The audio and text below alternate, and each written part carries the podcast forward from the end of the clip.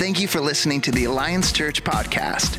We desire to connect you with God and one another, whether here in Wisconsin or around the world. Let's listen into this week's message. And welcome. My name is Brandon. I'm the pastor out here at Alliance Church Ortonville. And if it's your first time, if you're just checking us out, I just I'm glad you're here, and uh, I hope you just feel welcome and, and, and loved. And uh, this morning, here's my question. Uh, this, this is going to be a bit direct, but uh, when it comes to following Jesus, are you all in, or are you are you holding something back? When it comes to following Jesus, are you an all in disciple? One of my favorite examples of an all in follower of Jesus is named Evelyn Brand. Uh, and she was someone who, who just kind of said, no matter the cost, no matter the circumstances, I'm in. I'm in for life. Have you ever heard her story? Have you, have you ever heard of Evelyn Brand, or more commonly known as Granny Brand? Uh, she and her husband, uh, Jesse, served as missionaries in India in the early 1900s. And uh, they would travel the Death Mountains of southern India by foot or by horseback, preaching the gospel and administering medical care. And their dream was to establish gospel work on five of the mountain ranges in the area. But after having established the, uh, such a work on just one of those mountain ranges, her husband Jesse uh, got a severe case of malaria, which turned into black fever, and he passed away. And so Evelyn was left there, a widow, uh, but she continued to serve. Uh, and in addition to the hardship of serving in such a harsh place with such harsh conditions, uh, she was often held back from various ways. Even by the, the, the, very mission that she served, she was held back because she was a single woman and she was vulnerable and the work was dangerous and so on. In fact, in, in her late 60s, the mission told her that she had to retire. You know, she was too old and the work was too hard, and it didn't make sense to send a 68 year old woman back to India for another five year term. And so she pleaded with them send me back for one more year. She said, I won't, I won't cause any problems, and I promise I will retire at the end of the year. And they, they did. They, they, they permitted it. They allowed her to go back for another year, a final year, but they mandated that she serve in the lowland area, uh, which was safer and had better, better medical care and so on. And so she submitted to that. And she spent that year serving and, and living in the lowlands uh, as the mission had required. But uh, every second she had a little bit of time off, she would head to the mountains and she would get back to work. And at the end of that year, she kept her promise to retire. She had told him, I'll retire at the end of the year.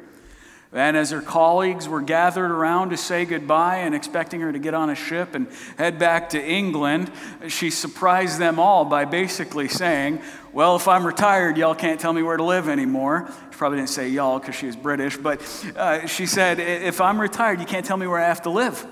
So she packs up all her stuff, goes rogue, and moves to the mountains and gets to work all on her own. And for roughly two and a half decades, Evelyn, who eventually gained the loving nickname Granny, continued traveling those mountains by horseback and on foot, telling people about Jesus and providing medical care. And she suffered all sorts of sickness. She suffered various injuries on multiple occasions in her old age. She fell because of the rugged terrain and broke various bones. Eventually, to walk, she had to use two bamboo canes. When she could no longer keep herself upon a horse, she paid men to carry her from village to village and she would preach the gospel. She'd tell people about Jesus, and she'd provide medical care. And she did this until the very last week of her life. When she died at age 95, God had used Granny Brand to establish gospel work, not just on the four of the five, uh, four remaining uh, ranges of those five mountain ranges, but two additional mountain ranges And not to mention, she had basically eradicated the parasitic disease known as the guinea worm from the entire area.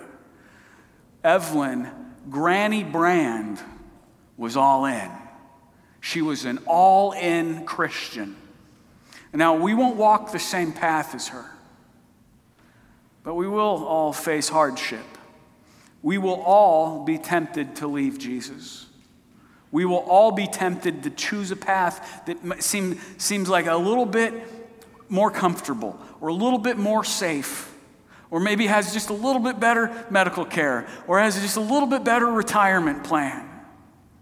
We will all have our commitment to Christ tested. We will all have to choose between turning back to our old life or persevering in the work for which God has put us on this planet. And the Bible tells us that God doesn't want us to be half in. God doesn't want you to be a half in Christian. Because half in Christians are not long haul Christians. You get that? When we're half in, we usually don't make it for the long haul. It's like that part we hold back from God seems to gain more and more influence over our lives until the point it eventually wins. So we either got to surrender it and say, No, God, I'm not holding back. I'm not even going to hold back 1% from you. I'm 100% in. Christian. Now, this passage of scripture we're going to look at today uh, will make it clear that Jesus is the type of Lord who is looking for people that'll say, I will follow you, period. No conditions, no contingencies. Luke chapter 9, verses 57 through 62. Now, we're going to read, Jesus is going to act with th- interact, sorry, with three would-be disciples. And he has something very hard to say to each one. Now, the hard sayings of Jesus are hard in one sense because sometimes they, they, they kind of don't make sense. They're hard to understand. But ultimately, they're hard because they're hard to accept. They're a hard pill to swallow. They're hard to live out. Now, that's what we're going to read here. And before I read this, Luke, uh, last paragraph of Luke, I want you to ask yourself the question as we're reading this why did the author write this? This is a, help, this is a helpful Bible study tip. If you want to understand what a passage means, a portion of a, of a book, you got to ask why did the author write this whole book? Like, the, the, the, the meaning of the passage could never be divorced from the purpose of the entire work. For example, if I write a to do list for my children and I say, hey, by the time I come home, I want to see uh, clean dishes, folded laundry, a vacuumed minivan, and uh, uh, maybe a, a, a, swept kitchen. The, the, it can't mean anything other than that. Like they can't look at that list and go, well, I think actually that one means dad wants us to go out and buy new, vi- so get the credit card. This, is, this must be stuff he wants us to go buy. Well, go, let's go buy a new van and buy some new dishes and maybe some new clothes and so on. No, you can't do that. You can't separate the purpose of the to do list, any item on the to do list, from the purpose of the to do list. Does that make sense? Luke wrote his uh, gospel to a man named Theophilus. And we don't know a ton about Theophilus, but he told Theophilus exactly why he was writing it. Luke chapter 1, verses 3 and 4. Let's look at this together. It says, It seemed good to me also, having followed all things closely. He's talking about everything having to do with the, the, with the uh, life, death, and resurrection of Christ. Having followed all things closely for some time in the past, to write an orderly account for you, most excellent Theophilus.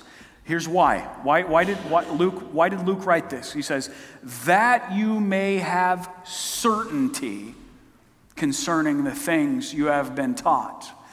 That means, you hear what he's saying there? I'm writing this to you, Theophilus, so that you can know with certainty that these things, the things I'm going to write in here, actually happened. That means every single piece of the book of Luke serves that purpose, it, and it cannot be outside of that purpose. So, what we're about to read Luke wanted Theophilus to know that Jesus said this. So here it is, Luke chapter 9. As they were going along the road, someone said to him, I will follow you wherever you go.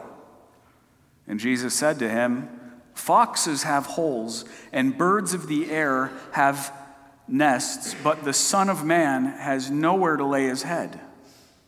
To another he said, Follow me. But he said, Lord, let me first go and bury my father. And Jesus said to him, Leave the dead to bury their own dead. But as for you, go and proclaim the kingdom of God. Yet another said, I will follow you, Lord, but first let me say farewell to those at my home. And Jesus said to him, No one who puts his hand to the plow and looks back is fit for the kingdom of God. Whoever has ears to hear, let them hear what the Spirit says to the church. Would you, would you pray with me? So, Jesus, we've read your response to these three would be followers. And I think the question you would ask us is how would we respond? Would we hold back? Or would we be all in, fully devoted disciples? God, would you make us the type of people that say, I'll follow you no matter what? In Jesus' name, amen. All right, you'll see that each interaction here is going to teach us something about what it really means to follow Jesus. The first interaction is going to teach us that following Jesus means choosing the risks of the kingdom over the comforts of home. Verse 57 As they were going along the road, now pause, this is not just any road. Luke has made this clear in verse 51 that this is the road to Jerusalem.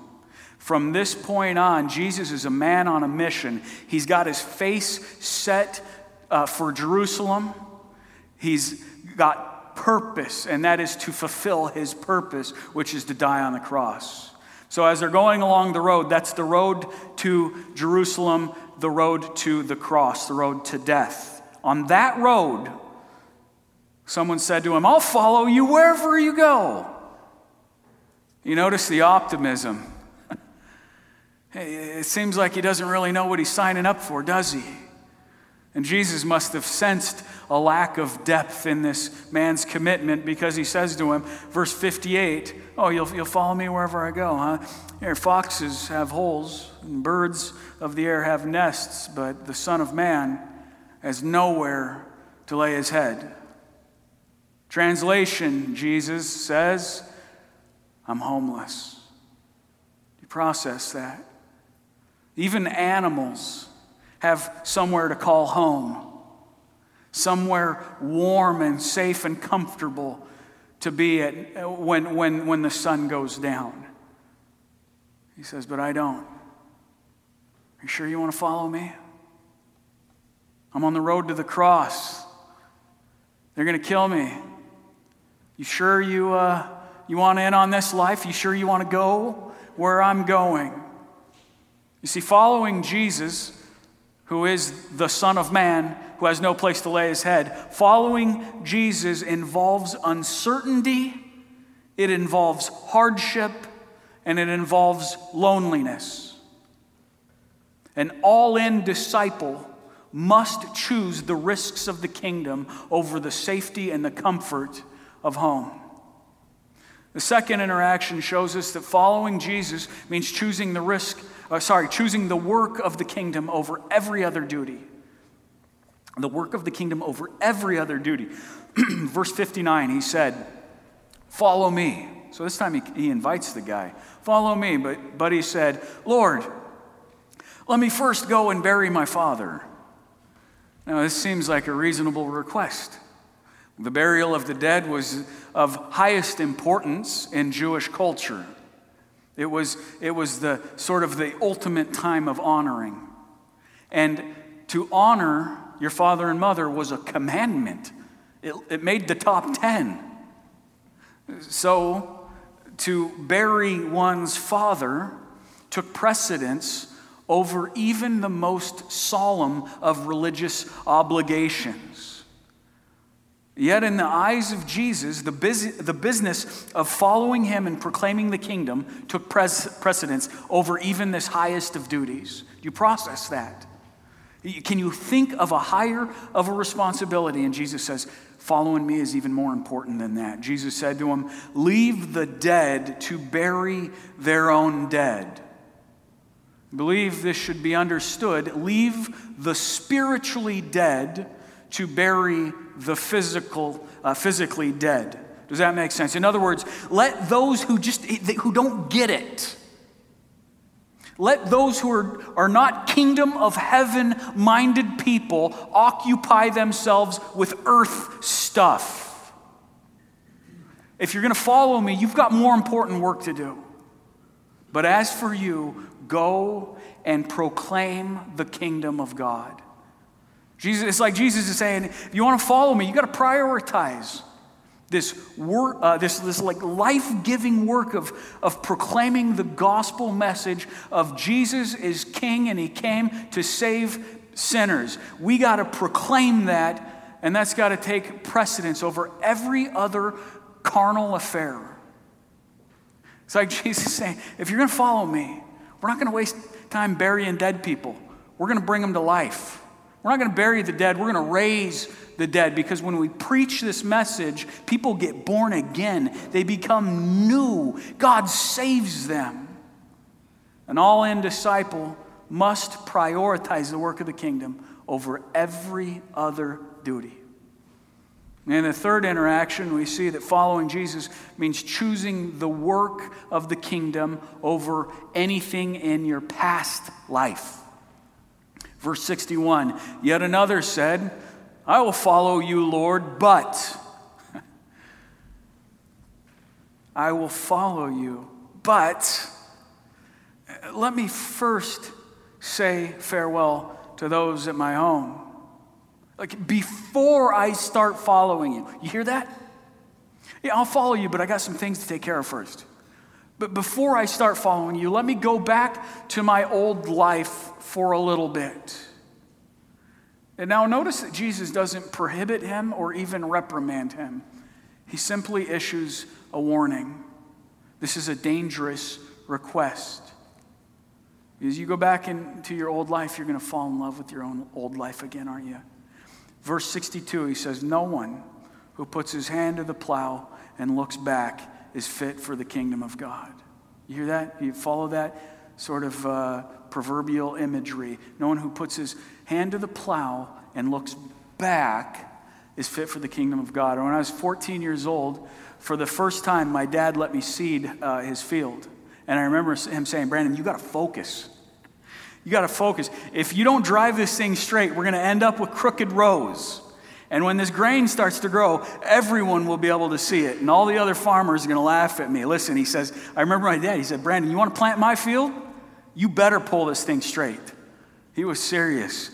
Jesus says, listen, there's kingdom work to do. And if you want to spend your life doing work that is worthy of the kingdom, you can't look back. You can't, you can't be pining for your old life. And Jesus is reckoning even family ties must take second place to following him. The work of the kingdom requires singleness of purpose. Following Jesus means you're committed to staying faithful in the present for the fruit of the future, no matter what's in your past. Do you hear that? God's got something for you to do. And if you're, if you're looking back, it'll rob what He's got for you to do today. And that's going to affect what happens tomorrow. Following Jesus means you stay faithful in the present for the fruit of the future, no matter what's in the past. An all in disciple must choose the work of the kingdom over anything in their path, in their past. Sorry. So think of this, all three of these together. An all in disciple, what do they look like? Well, they, they choose the risks of the kingdom over the comforts of home. They choose the work of the kingdom over any other duty, and they choose the work of their past. Uh, sorry, they, they choose the work of the kingdom over anything in their past life. So, what, what does that mean for us today? Now, there's no specific command directly to us in this passage, but there are some very, very clear principles to apply.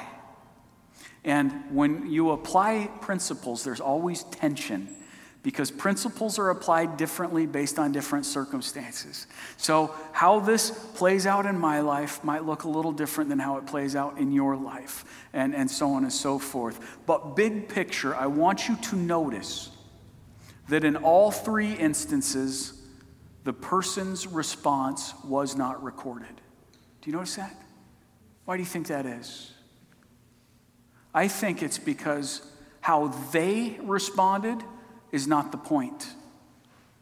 It's like Luke is saying, Theophilus, how will you respond? And I ask you the same question this morning. How will you respond? Are you all in? Are you an all in Christian? And I don't, I don't mean here? Are you all in on this church? I, I love this church and I want you to be all in on this. But what I mean ultimately is that are you all in on Jesus? Have you given him a blank check to your life? And, and you said, Jesus, you fill in the amount. Anything, anywhere, anytime, I'm yours. That's the type of followers he's looking for. From the first man, we learn that every believer will be tempted to add just a little bit more home to their life. A little bit more, you will be tempted to add just a little bit more safety, just a little bit more comfort, just a little bit more pleasure uh, to our life rather than adding a little bit more devotion to Christ. Here's the deal this planet is not our forever home, is it? no, there's a holy homelessness that Jesus invites us all to embrace. Like, if you're going to follow the homeless king, will you be okay being a little more homeless on this planet for him?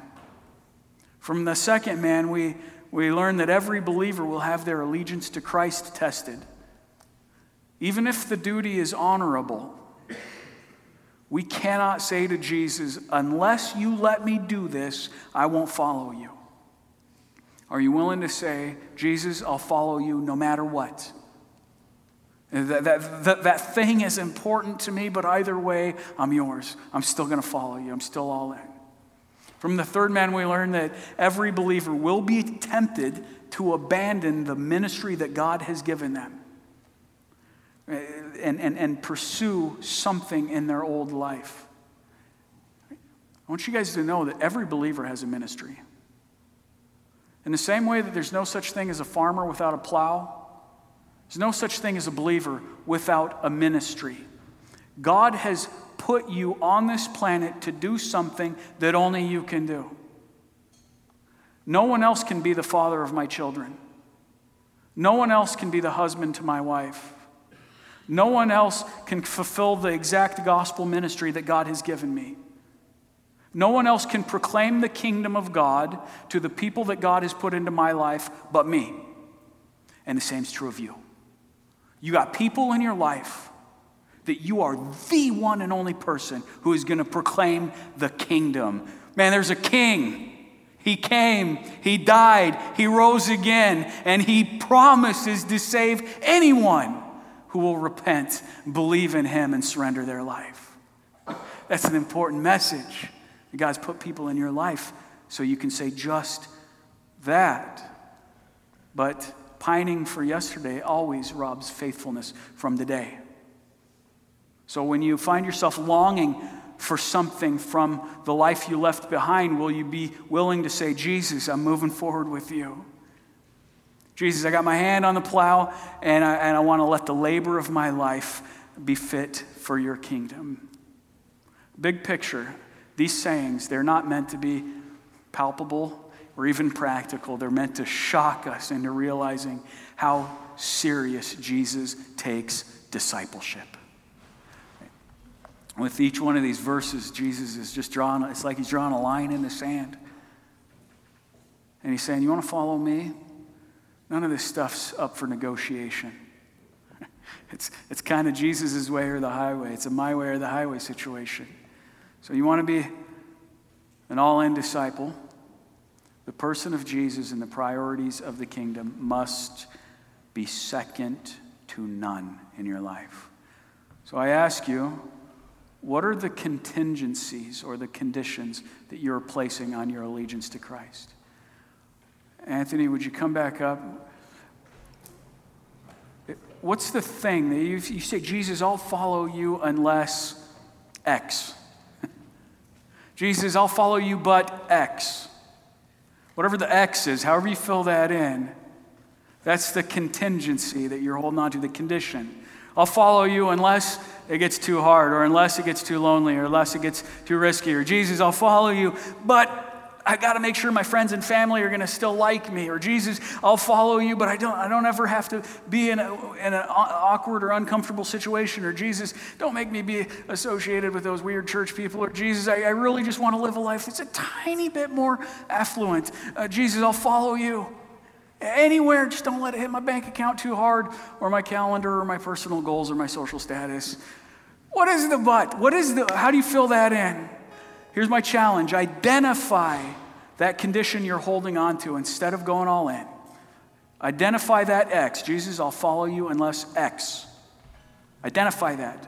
And take time to decide to lay it down and follow Jesus.